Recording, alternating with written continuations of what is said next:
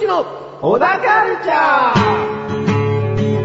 この番組はアーティストでもあり、イーティストでもある小高祐介が文化人っぽくお届けする番組です。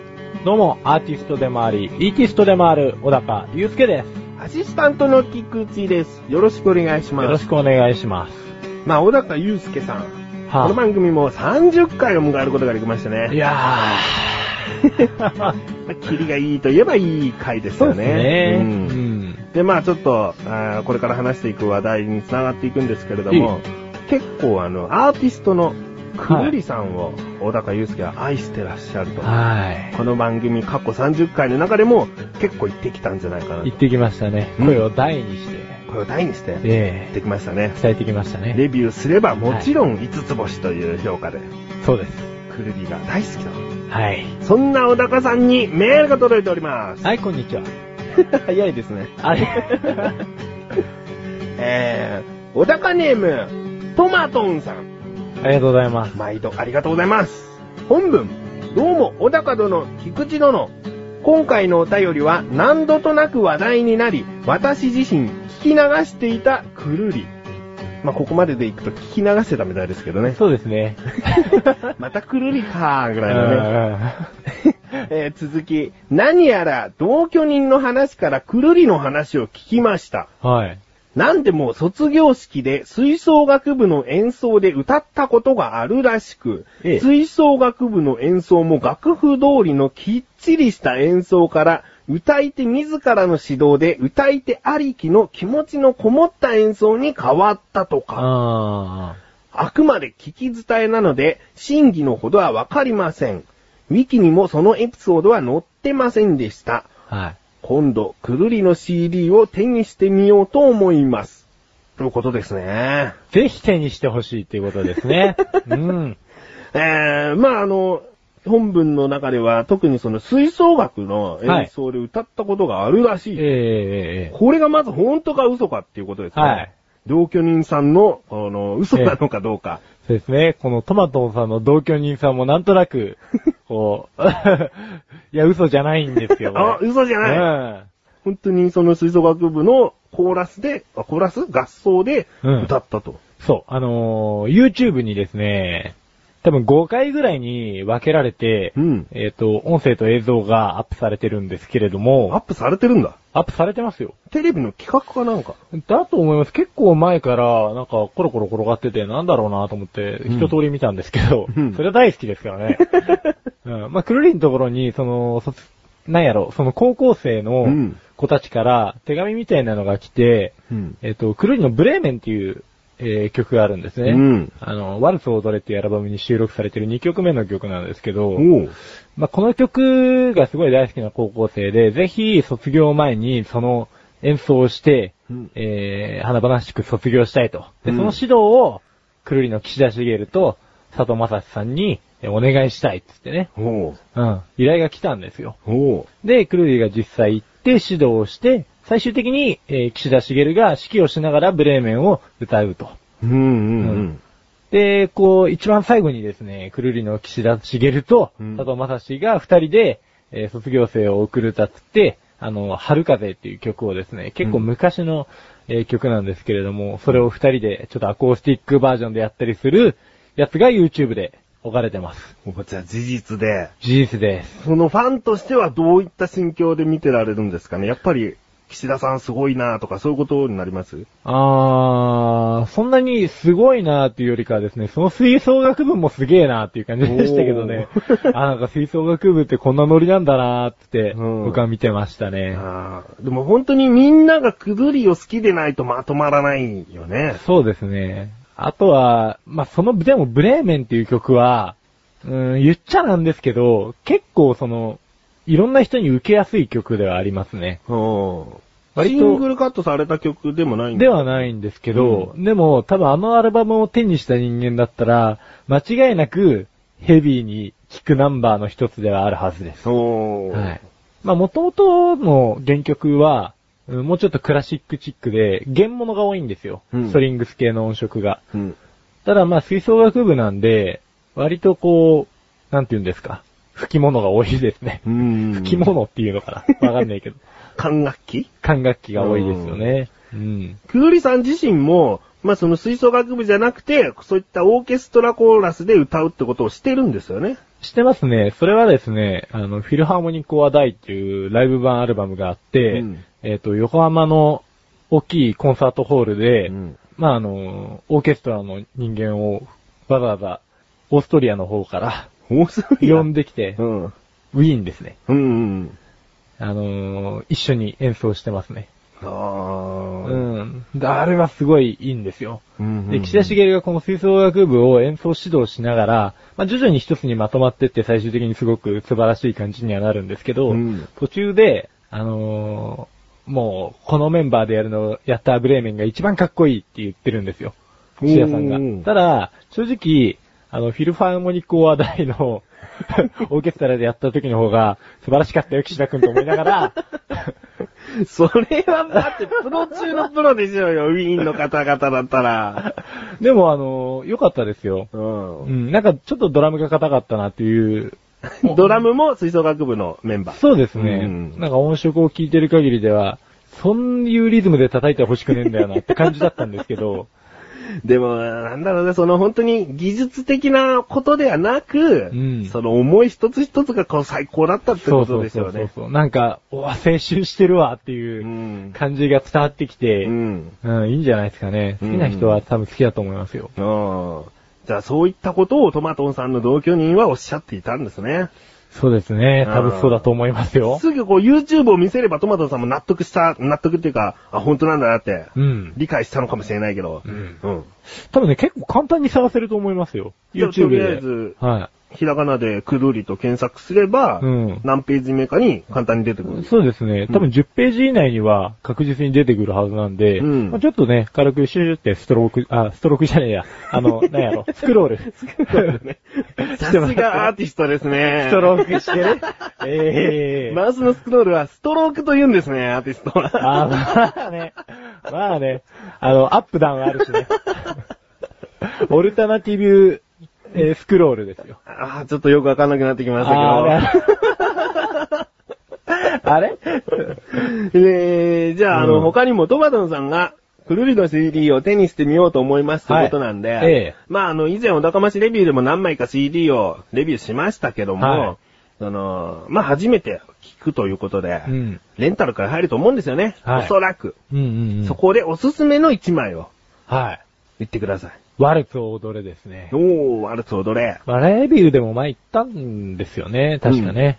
でもね、この曲がね、あこのアルバムが、やっぱり一番、初め入るにはいいと思いますね。うんうん。結構ね、ファーストとかセカンドの方はね、オルタナ色とかロック色が強すぎて、うん癖がありすぎるんで、うん。ちょっと抵抗があったら嫌だなっていうのとう、んうん、割とその僕の勝手な先入観ですけど、トマトンさんオーケストラとかクラシックのが多分好きなんじゃねえかと。うん。うん。そうですね。やっぱりそういうのが盛り込まれてるアルバムから入ってもらって、うん徐々に、あの、なんていうんですかね、抵抗を取ってもらった上で、まあ気に入ってもらったら他のアルバムも行ったらいいんじゃないかと。おうんそのアルバムに、その YouTube で上がっているブレーメンの演奏もあるんですね。そうですね。うん2曲目です、2曲目。はい、わかりました。はいトマトさん、メールありがとうございました。ありがとうございましたとい。うことで、ここで一旦、CM ですなあ、俺わかんないことあんだけど。なにくだらないことなんだけどさ。くだらないの？そんなの俺に聞かないでよ。えー、こんなくだらないこと誰に聞けばいいんだよ。そんなあなたのためにお答えします。菊池賞のなだらか向上心は毎週水曜日更新。なるほど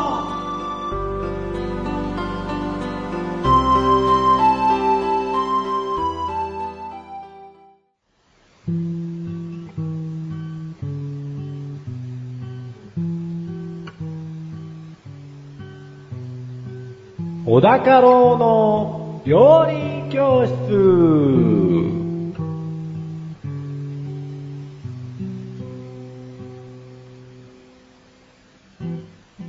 コーナーは料理研究家の小田太郎先生に食についてあれこれご指導していただくコーナーです。ちなみに番組内で料理は一切いたしません。では、早速ですが、今回はメールが届いております。よえー、ご紹介したいと思います。は。はい小高ネーム、トマトンさん。お世話になっておりおます。世話になっております。先ほどもお世話になったばっかりでね。そうですね。もうお世話になりっぱなしですね。30回はトマトンさんスペシャルなんじゃないかという感じですが、えー、お便りが届きました。え本文。どうも、小高殿、菊池殿。やはり、もつは臭み消しが重要ですね。近いうちに時間をかけて美味しいもつ煮を作りたいと思います。ということで、これは前々回、トマトンさんがもつ煮についえ。て、ええ。えーこのお料理教室で喋ってくれないかということで喋りましたね。そうですねそ。の時の一応感想でございますね。ですね。うん。まあ、同居人の方がもう作る感じじゃないですね。そうですね。トマトさんが自ら腕を振るうと。うんちゃんと臭み消しを良くしてね。ね。うだからちょっといさかいとかあったかないか心配ですね。ん 心配だけども、えー今回は違います。続き、はい。はい。今回はいつだかもお便りしたことのある昆布です。おう。これは、フリートークの時に昆布の話をしたのかな？あ、しましたうね。ん。そはいの時もトマトさんからメールいただいて、昆布。あうん。あ。だからおでんの昆布のトラウマの話ですよね。ああ、ありましたね。ええ続き、子供は未発達な部分があるために、大人より顎が弱いために、噛み切る力が弱かったり、飲み込むのに苦労します。はいなので私には悪い印象しかない昆布ですが、昆布好きの小高殿なら昆布を使った美味しい料理が他にもあることでしょう。おでんの昆布や酢昆布は味の予想がつくので除外です。どんなトークを展開していくか楽しみにしています。それでは。ということですね。はあちょっと挑戦的でもありますけども。そうですよね。あの、言っておきますけどね。あれですよ。僕、おでんの昆布しか興味ないですよ、そんなに。その時は確かおでんの昆布うまいってとこから入ってるそうからね。ですね。あうん、の、昆布好きになっちゃってますけどう。ん。うん。俺、宮古昆布とかあんま食えないですからね。じゃあちょうどいいですね。スコンブの話は置いておいてと。そうそうそうそうそういことで。えー、うんまあ、小高殿とメールでは書いてありますが、ええ小高の先生、ええ。お願いしますよ。上等だよ。今回の食材は昆布です。はい、昆布。はい。昆布はですね、まあ、そんなに昆布料理って言われた時に、ほいほいやっぱり出てこなかったわけですよ。うんまあ、出汁じゃないですか。うん日本料理では、出汁として幅広く使われてますと。うん。で、これね、なんか調べてたら意外だったんですけど、ロシアではですね、あの、海のゴミと。扱われているらしくて。食ってる日本人は不思議ら、不思議がられるみたいですね。ええー、出汁としても使わないってことですよね。もう海のゴミですから。ゴミの出汁なんて使わないです使もんね。わないですもん。あもうゴミだと。あー味覚が違うんでしょうね。でも北海道周辺で取れるじゃないですか。で、まあロシアって、なんかその辺、なんかもっと日本に寄り添ってきてよっていうか、お近づきになろうよみたいな。相当あるのかもしれないですね。そうですね。ええありすぎて邪魔って意味でゴミ扱いなのかもしれないですね。そうですうね。ん。まあでも、別にね、毒性があったりもしないですしね。うん。なんか食いすぎるとなんかの病気になるっていうのは聞いたことありますけど。おうん、その辺はね、今回あんま調べなかった。ー レッスン挟んどきましょうか。はい。レッスン 1! ロシアでは昆布はゴミ扱いらしいよですね。ゴミってなんだよっていうね。それを出汁でうまいって言ってる日本人は何なんだよ。そうですよ。うんなんか、今レッスンで改めて言われたらちょっと頭に来ちゃって。なんか言っちゃいました。ええはい、どうぞ。あの、ちなみに北海道ではですね、湯通しした若い昆布を刺身昆布として食べてるみたいですね。おー。そういう食べ方もあるんだと思って。んでも、あ、俺はそんなあんまり好きじゃねえな、これ多分。味に想像がついてしまうってことですかね。そうですね。で、まあやっぱり、好きなってわけじゃないですけど、昆布締め、うん。えー、昆布締めとも言いますよね。うん。えっ、と、例えばタイとかを、うんまあ、ちょっと塩ピッて振って、うん。昆布で切って締めて、うん。いや、もうね、こう、絶妙な時間でピッて開くと、透明なタイが出てくるって、なんかだんだん翔太の寿司みたいな。すいませんね、小田カルチャーで翔太の寿司をレビューしたことがあるので、はいどうかこの翔太寿司バカさも分かっていただければと。サジさんが出てきましたね、今。これ分かる人は分かるかもしれないんですけど。はい。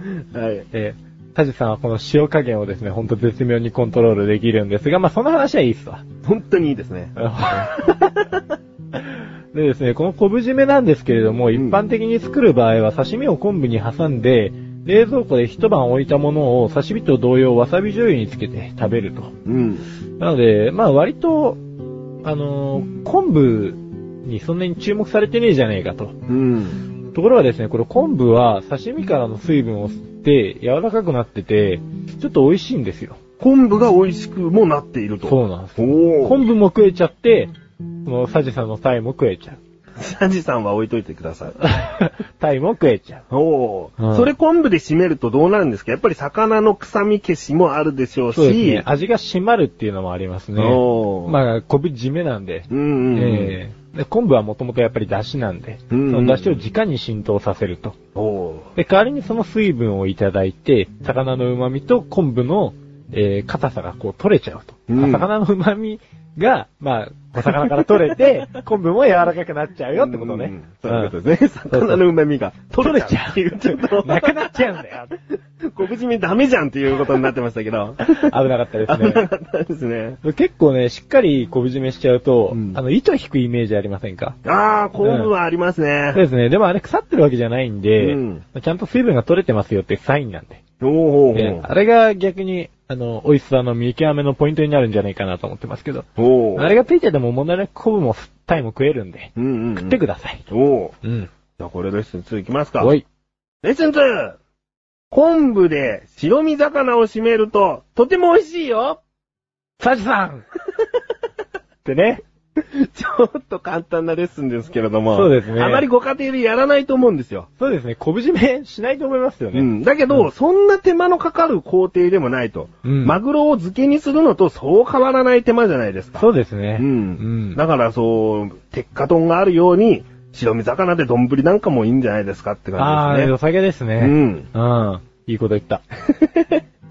どうで、ぞ。まあ、その、丼のね、米をね、炊くときなんかにも、うんまあ、丼の米に限ったことじゃないよ。うん米を炊くときに、その、いつもと同じようにですね、まあ2合だったら2合、うんえー炊いて、えー水も2合分の水を入れたところにですね、うん。ここに、また、昆布をおうおう入れてくださいと。おううん。どうなります？まあ、適当な大きさに切った昆布を、だし昆布を入れて炊くと、いつもより炊き上がりが良く、うん。香りも良くなると。おうそうそうそう。ちょっと昆布の出しも染みててね。で、なおかつ、塩昆布で炊くと、もっと塩気が出て、うん。美味しいよと。おうおうおうおにぎりなんかにはもってこいだよと。もうそのまま炊き込みご飯ぐらいの味付けで調理されるということですよね。まあ、そう。あまあ、美味しい。これ絶対想像しただけでも美味しいよね。美味しいですよね 塩昆布っていうのは関西ではもうよく食べられるみたいですねー。あ、そうなんですか？うん。えー、知ってんな 持ってんなあーで、塩昆布と梅おこわっていう、ちなみに、えーレシピがあったんで、はい丸乗せしてみました。えー米を研ぎ、水を入れます。水は普通の水量より少し控えめにしてください。はい。その中に、塩昆布と梅干し、えー包丁などで小さく潰して、ごまを入れて炊きます。はい。炊き上がりに刻んだ大葉などを混ぜても爽やかで美味しいです。お弁当にもどうぞっていう。これね、聞いただけだとね、全然わかんないんですけど、写真見るとめちゃめちゃうまそうなんで、Google でこう塩昆布と梅おこわって打ってみてください。これね、あの、多分これからの季節、さっぱりして美味しいと思いますよ。ああ、いいですね。ああっちいですから。バテし、バテないように。小高郎先生がレシピを丸読みすることなんて未だかつてないです。そうですよ。相当レアですよ。トマトさん相当やり手ですよ、これ。めっちゃ追い詰められてますからね。あ そういうこと？はい相当おすすめの料理ってことでいいじゃないあ、ですか。違います、違います。追い詰められてます。昆布なんてそんなに使わねえよって。ああ、そういうこと言わないでください。レッスン3いきます。はい。レッスン3。ぜひ、塩昆布と梅おこわ検索してねですね。ですうね。ん。いやいや、いいんじゃないですか。ちゃんと昆布について話せましたよ。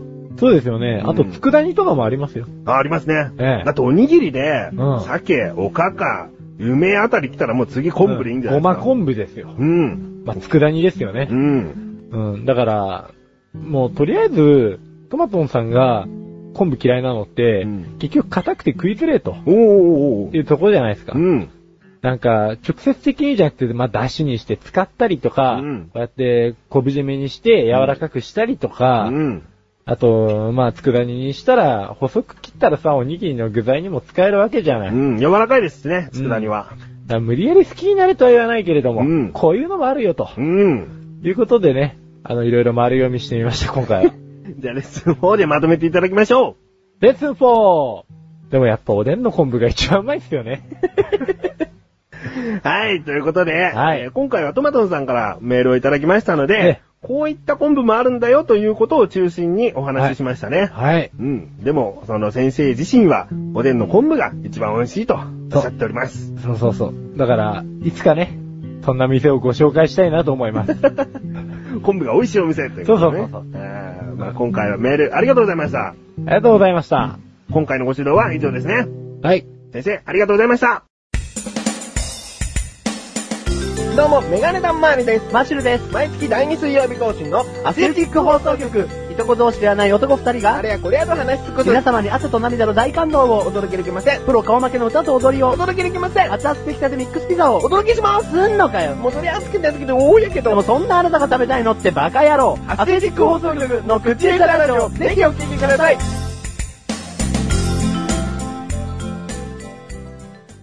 小高ましレビューこのコーナーは小高祐介があらゆるジャンルの中から一押しな一品を選びレビューをかましていくコーナーです。えー今回のジャンルをお願いします。映画、映画、えー作品名をお願いします。チェンジリングです。チェンジリング、はい。洋画ですかね。洋画ですよ。お、どうぞレビューかましてください。はい。これはですね、2008年のアメリカの映画ですね。お、2008年。はい。割と新しい。うん。えー、クリント・イーストウッド監督、お、アンジェリーナ・ジョリー主演ですね。うん。アンジェリーナ・ジョリーといえば、ミスターミセス・スミスおとか、あの辺のワイルドな、セクシーな女優を使ってきたんですけれども、うんえっ、とですね、この映画ではそのセクシーさはないんで、まあ、セクシーを期待してる人は、これ見ない方がいいですね。うん。うん、セクシーなアンジェリーナ・ジョリーじゃなくて、結構、うん、1920年代の時代背景なんで、うん割とちょっとお堅い感じのアンジェリーナ・ジョリーです。うんうんう。うんんで、このチェンジリングっていう映画ですね、大筋を話すと、えー1920年代のロサンゼルスで実際に起こった、えーゴードン・ノースコット事件の被害者家族の実話をもとに映画化された、えー作品。おで、えータイトルのチェンジリングっていうのは取り替え子ってやつですね。うん。で、これがですね、えー要は、このアンジェリーナ・ジョリーが、えー母親一人で、えー息子を育ててるんですけれども、うんその息子がある日、えー誘拐されて行方不明になっちゃうんですよ。はいはい。で、警察に届けて、ずーっとしばらく音沙汰がなくて、で、ついにその警察から子供が見つかったぞと、っていう報告が入るんですね。もう、え、子供見つかったの、舞さんって。お前さんって。警官でしょ？まあ、迎えに行くんですよ。うんその子供が、じゃあ汽車に乗ってここに来るから、うん。うん、もう母親が迎えに行ってやってくれって言って、その警察の人が、えっ、と、連れて行くんですけれども、うん。じゃあ早速涙のご対面だって、地元の新聞記者なんかも集まっちゃったりしてね、うん。あのー合わせるんですけれども、別人の子が出てくるんですね。全く知らない子。全く知らない子。で、あれ？これ私の子じゃない。おう。うん。でも警察とかは、もう、何を言ってるんですかと。しばらく見ないし、まあお子さん確かに成長期だったから、ちょっと顔とか骨格とか、そういうとか変わっちゃったかもね、と。うん。で、無理やりこじつけて、で、新聞記者とかの前で写真撮らせたりしてう、ん。で、一度家に連れて帰っちゃうんだよね。うんこのお母ちゃん。うん。で、やっぱり生活してる上で、え、これどう考えても私の子じゃないわと。まあ違う子ですからね。うん。うん。で、私の子じゃないんだけど、って警察に言ったら、あんた何おかしいこと言ってんだと。そんなわけないじゃないかって。超怒るんですよ。子供はどうなの子供はですね、あの、ずっとママって言ってうん。ちゃんとその子の、その母親の子なんですね。はい。もうその、子供の憎たらしいことね。え、子供憎たらしい？憎たらしいんですよ。クソ芝居ですよ、本当に。この、あ、演技が下手とかそういうことじゃなくて、うんいや、うまいんですけど、うんイライラさせられちゃうから。おうおうおうでもなんかね、要所要所でこうなんか、自分はお前の子供だみたいなことをアピールしてくるんです。いや、見たらしくね。おううん。で、なんか、実際の子供かどうかの証明をするために、歯型とか、あと血液型とか、うん。あと学校にも通ってたんで、学校に連れてって、担任が全然違う声だと。あんなん誰の声だとうん。言ってるんですけど、それでも警察は、もううやむやにして、で、母親はしかも、なんか子供を失った悲しみから精神がおかしくなったって言って、うん。精神病院に突っ込むんですよ。おで、ようやく弁護士がついて、まともな、あの、出てこれたんですけれども、んどうします？します？あのー、全部言っちゃいます？いやー、そうですね。すごい気になる展開ですよね、ここまで。うん子供はなぜママという演技をしているのかっていうところも気になりますよね。そうそうそう。なんで言わないのか。だって子供は得がないじゃない。やっぱり本当の母親にもやっぱ会いたいんじゃないかなと思うし、そうそうそうそう気になります気になるでしょ。じゃあやめときましょうか。そうですね。うん。ちょっと新しめの映画ってこともありますし、はい見てない方いらっしゃると思うんで、うんここだけ興味を引きつけたというのはいいんじゃないですかね。そうですね。うん。では、じゃあ、その星、今回のチェンジリングという作品、星いくつですか？いつ ?5 つ出ますうね。ん。結構あの、小高祐介は事実が元となった、まあ、事件が元となった実際の話が映画化されたものっていうのが好みでもありますかね。そうですね。前のエレファントとかもそうですけど、うんちょっと、こう、どっか異常な感じの事実のうん。映画っていうのは、まあ、異常じゃないと映画にしようがないですからね。うん。うん。でもなんかいいっすよ。うん。う。うんん。わかりました。では今回は映画というジャンルの中から、チェンジリングという作品をレビューしました。はい。以上、お高町レビューでした。はい。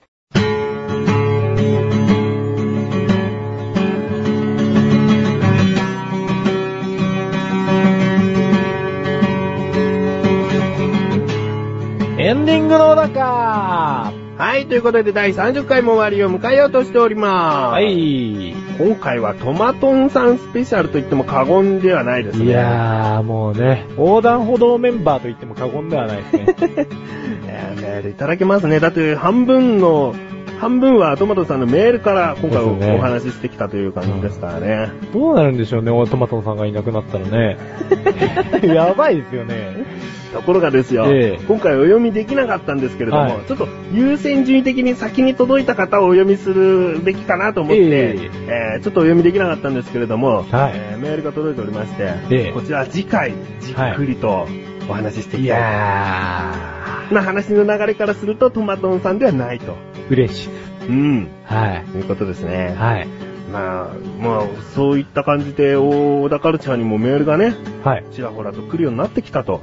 そうですね。この文化人も認められてきたんじゃないかと。それはどうですかね。もう食物連鎖に関しては、うん言ったらあれですよ、女子が認められてきたんじゃないかっていう。いやいやいや認められてきた感はどこでも実感できませんからね。ああ、えーいや、俺は認めてますよ。いや、うんここへ来るメールっつうのは全部やっぱり小高祐介を認めてくれるってことですよ。くしゃみが出そうです。なんで？でも出なかったですね。はい。えムズムズしちゃいましたえあ、ね。そういう意味で。えうん、まあこういった感じで、はい今回はなんか言い残したことあります？え まあ、特にないです昆ね。布は言い残してないですか？昆布はそうですね、おでんが一番うまいっていうことを。言い残してないですよね。がっつりちゃんと本編見れましたよね、そこ。再度再度周知。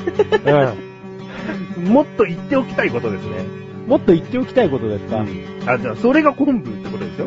おでんの昆布。そうですね。えー、もっと言っておきたいことね。ラジオページからいける空っていう 写真集をもっとお知らせでーす。お知らせで ラジオページからいける小高祐介の棚というフレームがあります。そこの中に空というアルバムが見えるようにリンクされておりますので、えー見てくださいということですね。はい。これを入れ入れたかったんですね。はい。ぜひ、どっかしらで感想を聞かせてもらえれば。ああ、わかりました。えー見てくださいと。ということで、小田カルチャーは2週に一度の水曜日更新です。それではまた次回をお楽しみに。